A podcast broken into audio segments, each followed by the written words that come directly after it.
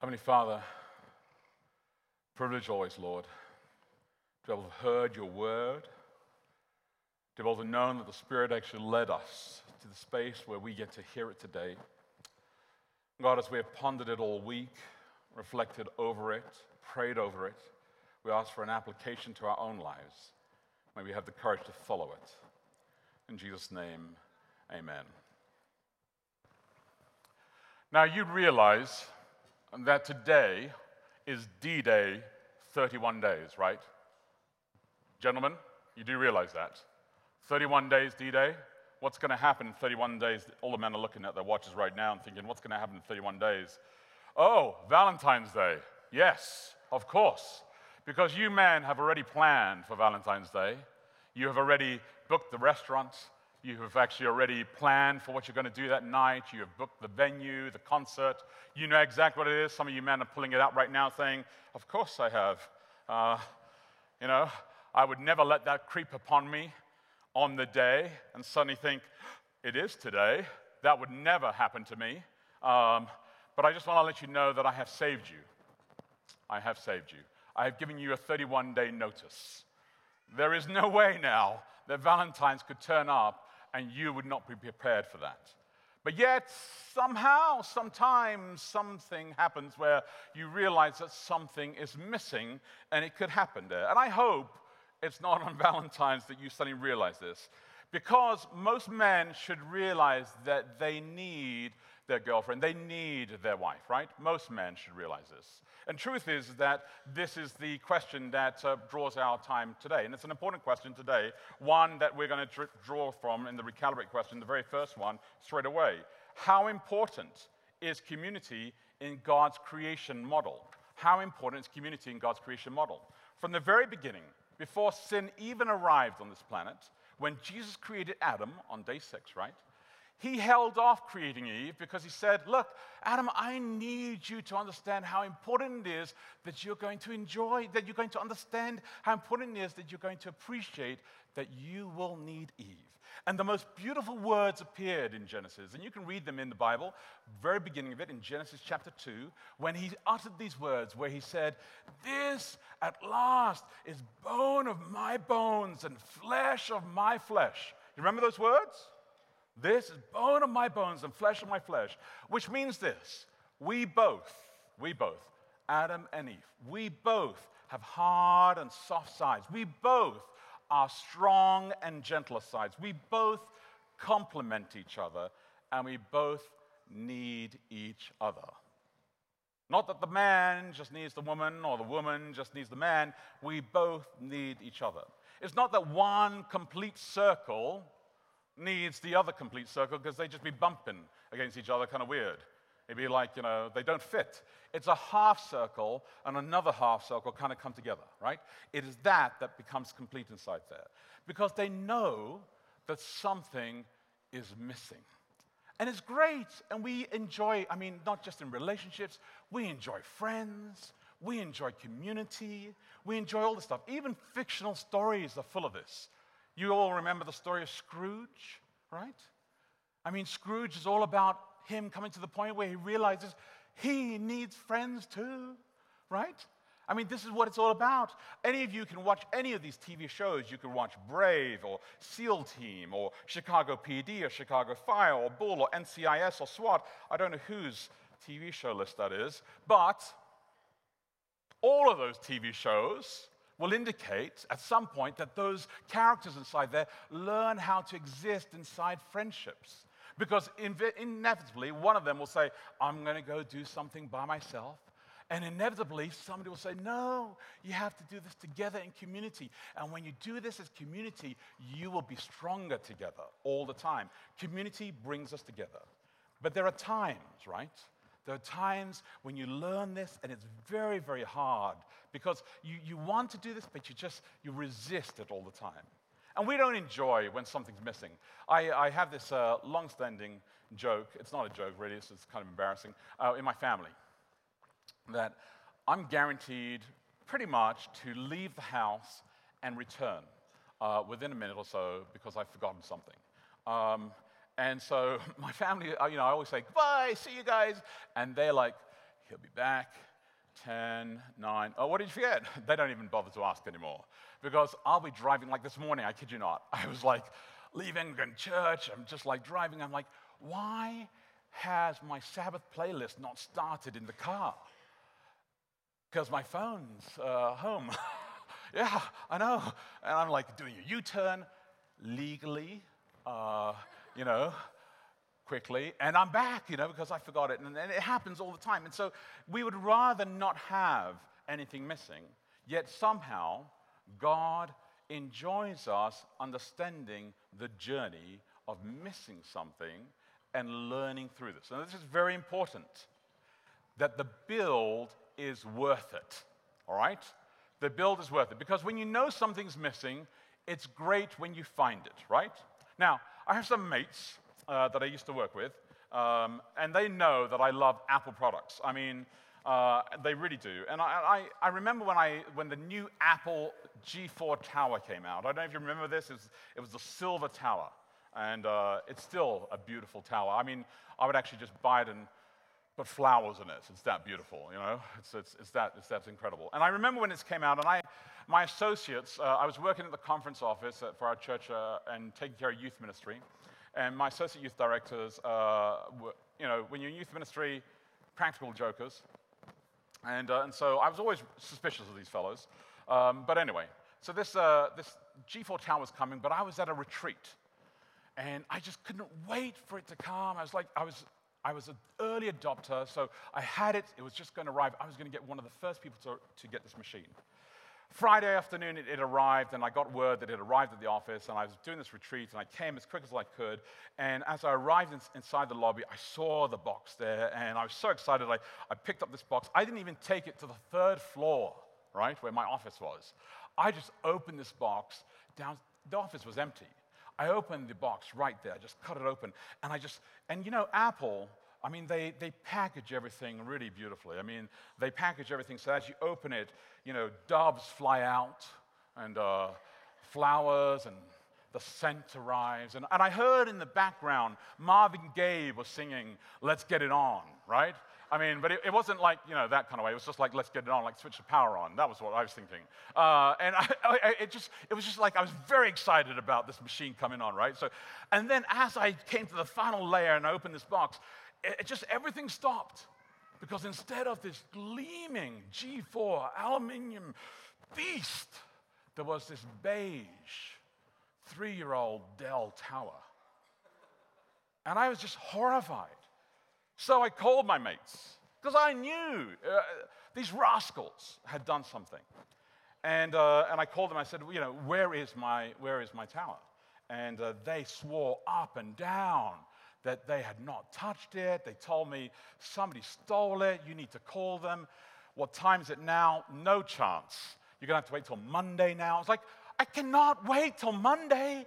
I've been waiting for months. Apple releases this, puts you in the point of depression, and lets you wait for months before they release it. Then they have a delay date because they want to torture you. And now I, I have received it. How dare you? I mean, how am I going to wait till Monday? And I, I just didn't know what to do about this. And I thought, oh, the tape, they must have cut it. So I, I searched the box for the tape, but there was no cut anywhere. Now, here's the thing Robert Hines is a pastor, he was my associate. This guy, and if you're watching Robert, uh, you will know this. Uh, Robert now works, by the way, in Florida Conference as an associate youth director in Florida Conference. FYI, if you're ever in Florida, go visit him and uh, do something to him, all right? Just return the love. I don't mind. Uh, so he works in Florida Conference. He was a medical professional. Yeah, yeah, yeah. Went to medical school, practiced many years before he became a pastor. So he took out his surgical tools, all right? And he was able to cut this box without leaving any trace like a ninja. Uh-huh. So I couldn't see where it was cut. I mean, he did. He just, he cut the whole thing and he, he was able to, with a knife, like remove the tape with no residual evidence, placed this whole beige disaster inside there. If you have a Dell, I'm sorry. Um, and then, you know, it's not even like one of those sorry or hello songs, Adele. Adele, just, you saw that play? No. That was good. That just went right over you, didn't it? Somebody got it, but not all of you. It took a while. He'll get there. Uh, But it, it was just like he, he, sealed it all up, and I was, it was like seconds away. I was said, Robert, calling the police. And I hung up on him. And I was just, I was going to call the police.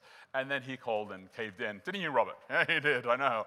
I know. He told me it's upstairs, set up on level three of my office. And I was like, okay. So I went up there and I named her the legend. I know. I know. Great name, appropriate. I name all of my Macs different names. Uh, and it's the right thing to do. But it was so good to be able to wait and to experience that, not so good to have that joke played on me. Now, last week, Andre Wang, uh, who was here, he opened up the whole new sermon series for us, right? The movement. And you notice that in the advertising for this series that we're doing, which is beginning of 2018, there are certain letters that are missing inside here because there's something implied inside the beginning of Acts that there is missing. And Jesus does imply this, that there is something deeply missing here. And Andre reminded us that the disciples knew that they were not complete that they were broken, that they were half a circle, that they needed something else to complete them, that they were waiting for something amazing to happen, that they had arrived and they were like, they wanted something to be able to open it, and they longed to be restored, right?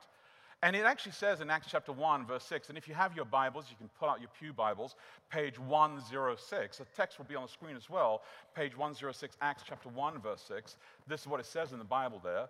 He says, Lord, will you at this time restore the kingdom to Israel? This is what they hoped for. They understood they wanted this. In fact, what they really were asking for was a beige Dell, right? They didn't know that God wanted to deliver them a G4 Mac. No, no, no. They wanted something really old like that. Now, when they thought the prize was in sight, when they thought that Jesus was resurrected and they thought everything was done, even though they hated, they were hated in all of Jerusalem, they were told to stay put. And they were told, and this is deep, wait for something because something was missing. And they were ready for something to happen, but something deep was missing. It's as if they had opened this box, looked inside, and said, definitely something is missing. So when they do this, they start to retrace their steps, don't they? They start to think, second guess themselves. Did I open the box right? Is the tape missing? Is there something going on? They call their friends and they did this. And Peter steps up. And when you read the story on a Duplo level, you start to think to yourself, could there be something else going on? Is there something very simple going on inside here? And Peter sees the panic in their eyes. And so he stands up and he draws attention to them and he says, Listen, I need you just to focus on the mission. Let's, let's elect leaders, right? Because uh, we've got all this time to wait. Uh, let's establish some kind of order here. At least that's what you think. But there's a, a technical moment taking place inside here that Peter's part of, right? Here it is. It starts in Genesis, Genesis chapters 1 to 11. And it brings us back all the way through from Adam and Eve, um, through Cain and Abel, through Noah and his sons, through the Tower of Babel when they, all of these people, wanted to bring heaven and earth together. That's what they did. Because from the fall of Adam and Cain and Abel and Noah, all of it came to the Tower of Babel. You get this moment where they gather together, they build this tower, and they say, We will never allow God to be in control anymore. We, human beings, will be in control. We will listen to Satan instead, and we will build this tower, and we'll be in control, and we will bring heaven and earth together. Now, hold that thought. Who only brings heaven and earth together? Who only brings heaven and earth together? God only does, right? And when he comes, when he comes in the Bible story, he comes, he dwells amongst them in a sanctuary, right? He brings his presence into the temple. He fills the temple up so much the priests had to step outside and they said, This is just filled with the glory of God. The camp says, We need to take the temple and put it on the outside. It's just, it fills the entire valley here. And when you read the book of Acts, you're going to find that the book of Acts has so many points where the temple becomes central. Acts chapter 14, Acts chapter 17, Acts chapter 19, 21. The temple is going to kind of like pop up all the time through the book of Acts. But who gets to proclaim the temple? Who gets to talk about this? Israel does, right? And they have 12 tribes, and Peter's looking around. He's got 12 disciples. No, he doesn't. He has 11 disciples, including himself. So he says, Well, we've got to restore the temple, so we have to put some kind of order. Well, of course, let's get another disciple. It's logical for him. Let's keep our eyes on the mission, which is so hard to stay focused sometimes for the long game. People become really distracted when you have to be focused for the long game. I mean, who wants to wait, right? We would like to live in a world of instant gratification, in a world of instant satisfaction, a world of instant pleasure. We do not want to wait for Jesus to return. We do not want to wait for anything to be done. We want everything to happen instantly. And we forget the big picture all the time. But Jesus said, Look, I need you, I need you just to get some perspective. I need you to get some perspective. Last week, in Open Word, uh, the class that meets here, right here, the, the connect group that meets right here, uh, there was this great illustration. I'm trying to remember who brought it up, whether it was Jeremy or Thomas. Somebody brought this up, where they talked about how, you know, when you go on a, on a trip with your family and you just begun the trip, and you, you know, the trip is like 400 hours. You've got to drive across, I don't know, England. And uh, it's going to take that long. Because of traffic, not because the country's that big, but just because it's great. You have to stop and look at everything. And, um, and, and then as you start the journey, within three minutes, your children turn around and say, Are we there yet? And you're like, What do you say when you know the journey's 400 hours long? Do you say, Yes? we are there? Or do you say, no, we have 399 hours and 57 minutes to go?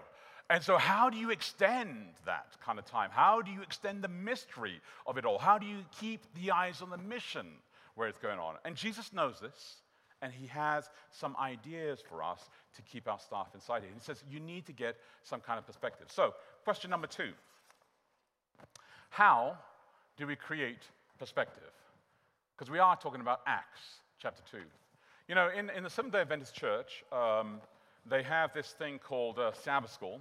And Sabbath school, like Sunday school, because we call it Sabbath school because uh, we meet on Sabbath, which is on Saturdays, and so we, we just co-opted the name Sunday school and call it Sabbath school. And, uh, and so we, we created a, a, lesson, a quarterly, that we would study every quarter uh, on Sabbath mornings. And so I went and looked at the archives uh, yesterday, and I decided to find out when was the last time we studied the book of Acts, because we're going through all the books of the Bible through Sabbath school. Uh, when was the last time we looked at the book of Acts? Now, when do you think we looked at the book of Acts? Two years ago? It's two years ago when we studied the whole book of Acts. Did we study the book of Acts? That, do you have evidence of that? That's your guess. 1967. And then I thought, well, when did they do it before that? 1927. And then before that, 1916. And I was like, hmm. So then I downloaded the Sabbath schools from those ones. Pretty fantastic. Uh, so I'm going to do some work on that for next week because when we talk about the church next week, uh, it'll be really interesting to see that. But the book of Acts is a pretty powerful book that talks about who we are, talks about what the church is, and I thought, hey, we need to spend some time inside there. But creating perspective is an art. And it's one that we lose so quickly, don't we? Jesus saw this in all of his disciples. Let's face it, Jesus saw this in humanity. He said, You guys lose perspective all the time. How much time before Adam and Eve, how much time before Adam and Eve ate of the fruit? Did they like have breakfast with Jesus that morning and then say, Hey, thanks for breakfast. I love that oatmeal and that fried chick? No, no, they didn't have fried chicken. No, they just had oatmeal. And uh, they had oatmeal with uh, no milk, of course, because they're vegan. Um, no, they had dairy. It was full fat milk. It was fantastic. So they had oatmeal with Jesus. And then did they literally just say, thanks very much, and walked over the tree and said, hey, loved it? Was that quick? Did they say, good night, Jesus? I loved walking with you that evening. And the next morning, they prayed, talked to Jesus a little bit, and then they walked over the tree and grabbed the fruit. How long was the time between speaking to Jesus and arriving at the tree and saying to himself, What? Me? No, no, no. It, you're saying to yourself, It could not have been that quick. Surely, if they had seen the face of Jesus or sat down with the Father about 10 minutes before, there's no way they would have taken the fruit, right? That's what you're thinking to yourself, right? What about the Hebrew children? released from 400 years of slavery, right? Bondage. They crossed the sea. Fire behind them, cross the sea. They see the miracle of God. I mean, just amazing stuff taking place. Fire, thunder, Moses goes up, and they're up there in the mountain, and he's talking to God. How long did it take them to decide to create a calf and have an orgy? What? Really? Three days? They couldn't wait that long? No, you wouldn't take that long. You would have waited months before you decided to have an orgy. Or never? I don't know. Huh? What about Elijah? Elijah calls on the name of God and he listens and responds and sends fire down that not only consumes the sacrifice, but actually dissolves and disintegrates the rock like a crater, like a, like a meteor just comes down, like, a, like outer space, destroys it all. And in that moment, He's like, Yes. He runs faster than the chariot that the king's in. And then Jezebel sends him a text message, and he's like scared. I mean, seriously, would you be? No, no. We go to church every single Sabbath, we sing songs to Jesus, we hear the word of God. We listen to a sermon, we go through a connect group, we process everything, we have a fellowship lunch, we get in our car, how long before we fight with each other? Before we say something nasty about somebody else? No. I usually wait until Friday. I wait a whole week. I'm so, no, no, no. Or do you wait like 30 seconds? Or do you do it by text inside the church? Can you believe that, that person to the left? Oh, that's my husband. Sitting right next to me. I know. I'm sending him the text. I mean, how long do we wait, right? Maybe we need to remember this that we need to be thankful for all that God has already done, right? Maybe we just need to start becoming more thankful for all that God has already done because Jesus was constantly breaking it down. I mean, wasn't he? He was constantly breaking the barriers of the Jews and Gentiles. He's constantly breaking down the barriers that we had against women and children. He's constantly breaking down the barriers of how we even approach God. He was saying there's a joy in salvation. He said, Look, Jesus said, I pulled 12 disciples together, including Judas, because there's room for everyone in the kingdom. Jesus said, Hang in there. In John chapter 16, verse 33, he said, I have overcome the world. Why? He says, I've overcome the world so we can overcome the world, not because of our strength, but because we hang inside Jesus, right? So when Peter and Judas both betrayed Jesus, he says, You both have the opportunity to come home. You both do. And Jesus says, It's about perspective. You are always welcome home. You're always welcome home. Now, how do we teach this, my friends? It's so important. And Jesus needs us to connect all the dots.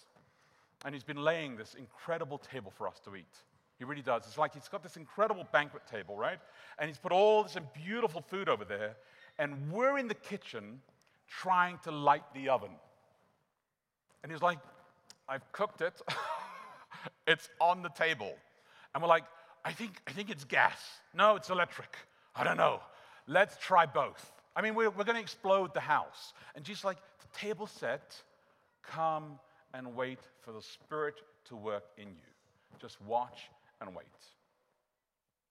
Last summer, I told you um, that we were going to reach this book of Acts at some point pretty soon. And I want to jog your memories here because I said that it's really significant that we connect what happens in the book of Revelation with the book of Acts. Now, you've got to remember that Jesus has been doing this for three and a half years with disciples, trying to teach them that there's a significant moment taking place inside you. Because you read the story and you think, well, Jesus came along, he resurrected, he ascends, and then he sends the Spirit. Is that what the story's about? Does he leave them all depressed? They said, I was going to restore Israel. They have forgotten everything. So Jesus, I'm pretty sure, said a lot to them, explained a lot to them. He said, Look, my friends, do you remember when I raised Lazarus? And they're like, Yeah, I remember when you raised Lazarus. He says, Do you remember when I told you that it was a start? And they're like, Kind of. and he says, Well, let me repeat some of the words to you. And then he says to them, he repeats the words that he said in John chapter 12, verse 31. He says, Now is the judgment of this world. Now will the ruler of this world will be cast down. And I, when I am lifted up from earth, will draw all people to myself. All right?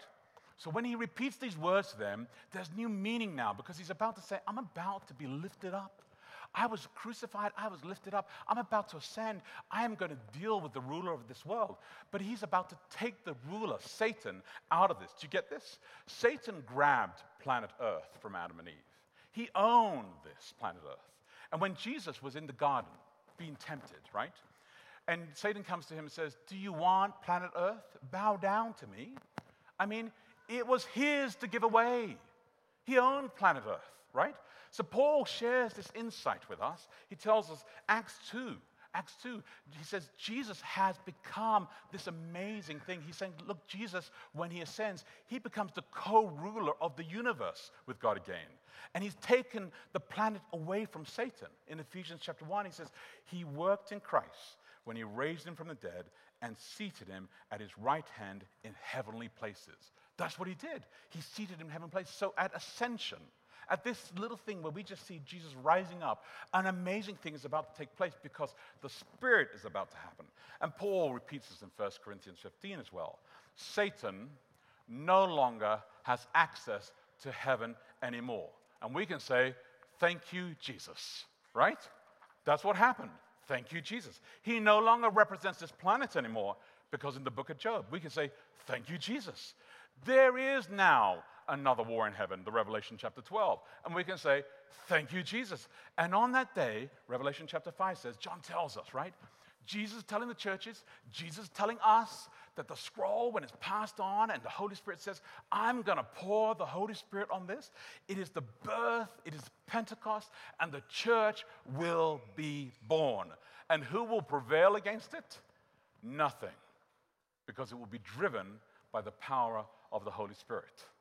That's why, my friends, you can't stop the church. Right? You can't stop the church. People like, ah, oh, man, we got, the church's going to die. You know, it's just like the church is dying, nobody's coming to the church. But you can't stop the church because it's not driven by us, it's driven by God, it's driven by the Spirit. And God is saying, I have this church, I'm driving this church, and I'm driving the people, and the people are this church. Now, watch this contrast. The Tower of Babel. The Tower of Babel is where the confusion took place. They followed Satan, they became confused, and as a result of this, they ended up in confusion, right? Pentecost, they are in confusion, they follow God, and they speak with one voice. You see the contrast? Because Pentecost is the reversal of the Tower of Babel. This is what happens. The Tower of Babel is following Satan. We end up in confusion. And Pentecost is where God is saying, I'm going to bring it back. So I'm going to bring you the hardest question that you're going to have for 2018. And this is the hardest question. It's question number three, our final question for this morning. Are we lost in translation or are we seeking their language, speaking their language? Are we lost in translation or are we speaking their language? I wrote about this during the daily walk this week about how easy it is to be able to hear your own language in different circumstances. You know, when you travel abroad and you hear somebody speaking English, how it's music to your ears and it's soothing, right? And so there are moments in your life where you just like, you connect with something and it's just really, really powerful. Well, when the Spirit came, the Spirit, what it did is it took the gospel and then translated it for us. And it descended down so that the gospel was translated sometimes. And I feel sometimes, my friends, that we have muddied the gospel. So, what if, what if the Spirit came one day and explained to us that we need to go speak to the eunuch in Acts chapter 8? And as we explained to the eunuch in Acts chapter 8, said, I, the eunuch understands what the gospel is, and I want you to be able to baptize that eunuch today after fellowship lunch because the eunuch now understands. Is it that simple? Or have we made the gospel more complicated? Have we laden down the gospel with too many requirements? You know, I, I remember us reading in the Bible many times how we say that Jesus has a, a wide path and a narrow path, right? And he says, the, the way is a narrow path. But I, I never read that Jesus said it was a tightrope. You ever read that? He just said it was a narrow path. And he said he's with us on this. But I, I think that sometimes we've made the gospel this tightrope, this finicky tightrope that's just impossible. Jesus says, Look, I'm calling you to something. It is daily, and it's your will that you have to put inside mine. But I, I, I feel like we've made the gospel so complicated and so difficult. If the gospel were a boat, if the gospel were a boat, and we were inviting people into this boat, and that because the only way to get across, right, uh, through this storm is to get into this boat. Um, would you load it up with stuff? Would you load it up with stuff and then put the people in there? And you're like, what is this stuff? What is the stuff? Well, just so you know, my stuff's important. All right? And you're like, but no, no, no, hang on a second. Your stuff is excess baggage. No, no, no, my stuff is important. Well, what if? What if all of our stuff is excess, is excess baggage? Right? What if all our stuff is excess baggage? I mean, this is complicated things, right? This is a difficult question that we're going to wrestle through all of 2018. How do we distill the gospel to know whether we're putting baggage into the boat or whether we actually, actually really do understand what the gospel actually is? Next week, when we get into the rest of Acts, as we start to move into Acts, we're going to look at what the call is for the church. Because when they receive the power of the Spirit and they speak it into the languages, people understand the gospel. And then they become this church, and he describes, Luke describes what the church is. And I, I wonder whether we actually are that church. I wonder whether we are faithful to the description inside that church there. This week, uh, Becky uh, was finishing up designing the, uh, the journal for the One Project. It's our final One Project gathering coming up um, in San Diego. We're closing the, ga- the project down. And uh, it's a, it was a, a, complex process, right? To do that. She was doing all the copy editing and the writing and designing it. And it's 100 pages long. And I'm going through it. And uh, it's an emotional experience as I'm, I'm looking through all the images and, and the narrative and the story and what we actually say inside there. How do you capture seven years of, of, uh, of a movement of our lives and other people's lives and stories that have transformed my life and other people's lives as well? And what it means to know Jesus, full stop, all full stop. Um, Rod Long, a uh, good, good brother of mine, uh, he, he, spent a lot of time last week uh, going through the web and through various documents and, and pulling out all these quotes of uh, quotes that people had written to describe what it meant, what the gospel meant to them, and, and quotes that they'd read in books, or they were trying to describe what Jesus full stop, all full stop means, right? And uh, I want to share a few of these with you. Um, because it's, uh, it's complex, my friends. It is complex, and yet it is incredibly beautiful. This is what uh, G.K. Uh, Chesterton said. Jesus promised his disciples three things that uh, they would be completely fearless, absurdly happy, and in constant trouble. Do you like that? I thought, man, that's a, that's a kind of appropriate um, and very much so ourselves. Um, and I thought, yeah, that's true. Jesus did promise us that. Completely fearless. Are we completely fearless when we think of the gospel? Are we uh, absurdly happy? And are we in constant trouble? Um, here's the next one Christianity without the living Christ is inevitably Christianity without discipleship. And Christianity without discipleship is always Christianity without Christ, right? How can you be a follower of Jesus if you're not willing to be a disciple?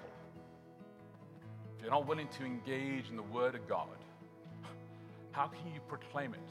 You could wear a cross, you could have the most beautiful tattoo, you could have your most incredible Bible, you could come to church every single week, but if you're not willing to ever talk to God, you're never willing to engage in a discipleship walk. I mean, Luke talks about it. He says it's daily, every single day, you're with God. You've got to be with God.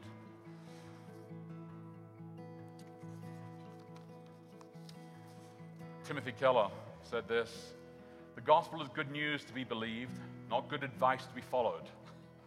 I like this. The gospel con- content is his son. The gospel centers on Jesus. It's about a person, not a concept. It's about him, not us. We never grasp the gospel until we understand that it's not fundamentally a message about our lives, dreams, or hopes. This is difficult for us, all right? The gospel speaks about and transforms all of those things, but only because it isn't about us. It's a declaration about God's Son, the man Jesus. Do you hear that? I think sometimes we make church all about myself.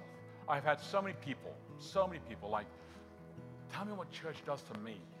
I'm like, you know what? Church will do something for you. But you know what you have to do?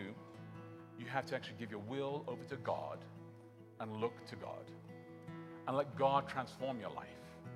And when you're transformed and stop focusing on yourself, watch what happens to you. You become a different person. And that different person is incredible. You change the world. And you no longer start thinking about yourself. You no longer become selfish. You actually start to care and love, and you start to live this thing that God has called you to. This next one's really beautiful as well. This is a, a bit harder for some of us. You will come up from the grave without anything. But if you have Jesus, you will have everything. He is all that you will require to stand the test of the day of God, and it's not this enough for you. Right? We will have nothing, but all we need is Jesus. Ellen White wrote that in 1894. Thought, that's beautiful. And then I thought this is a, a fitting one, a fitting one that we'll close on today. It's found in, uh, in the message translation, and you've read it in, uh, inside the English Standard Version, um, which is uh, in your Pew Bibles, and it's beautiful inside there as well. But I, I've chosen the message version for today because I think that it just speaks directly to you. When Jesus said this, I am the road, also the truth, and also the life. No one gets to the Father apart from me. And if you really knew me, you would know my Father as well. From now on, you do know him. You've even seen him. Isn't that good? You've seen him. Because when you see Jesus, you see the Father. And the Father says, I send you the Spirit. Because when my Son ascended, I gave him the scroll. Because only he could open the scroll. And he is the Lamb who, when he sat on the throne, sent the Spirit And the Spirit infused into your life, and it made you speak with one voice. And that one voice is the gospel that transforms the lives, that makes us the people that will turn this world upside down, that makes us get into trouble with everyone. Right? Because it's actually changing people. It is. It's changing our lives every time. And it's difficult because there are things that are missing all the time, and God is calling us to that all the time. It's time to listen to the voice of the Spirit in our lives in 2018. It really is. It's time to open your heart to that voice call on that voice and say, God, I respond to that.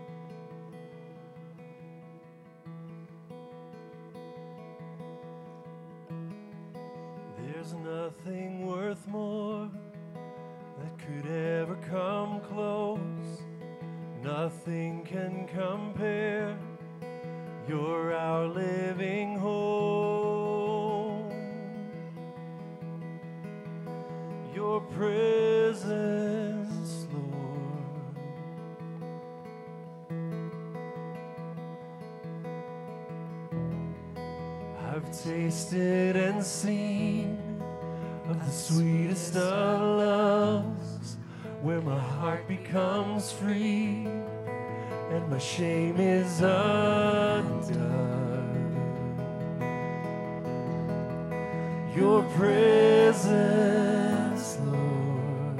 Sing, Holy Spirit.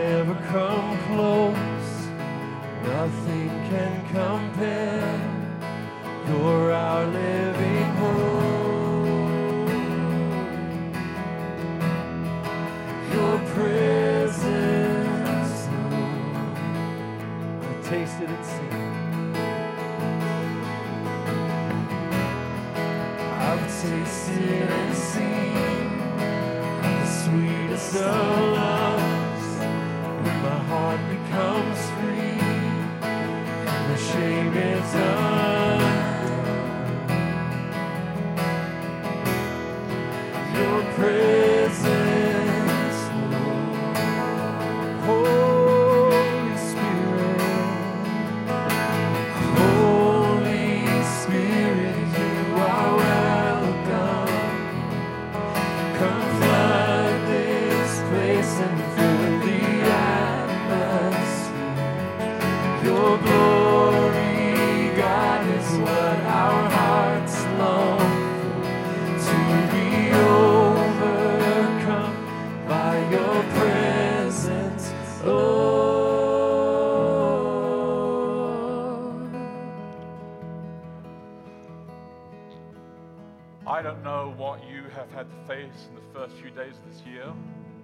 But I've sat down with too many of you the first few days of this year, and uh, I know some of you are facing a lot, really a lot already, and you are calling on the Spirit already.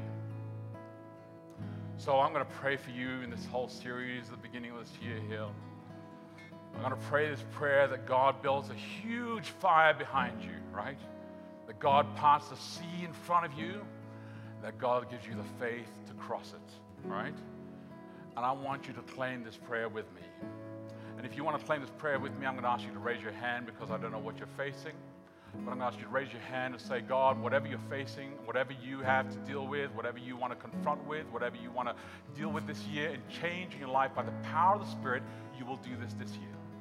Heavenly Father, oh Heavenly Father, by the power of the Spirit for 2018, for the week ahead, for this particular moment, God, you know whether it's my job and my life, whether it's my family, my marriage, my friendships, whether it's being a parent, whether it's a loneliness or happiness, Lord, whether it's anxiety or my health, whether it's the loved ones, my neighbors, whether it's my walk, my faith, whether it's deciding what career, whether it's just the knowledge or the desire to be able to discover you, God. May you build a big fire behind me. May you part the sea before me. May you give me the spirit to be able to walk through. May I see the promised land. In Jesus' beautiful and powerful name, I claim this promise. Amen and amen.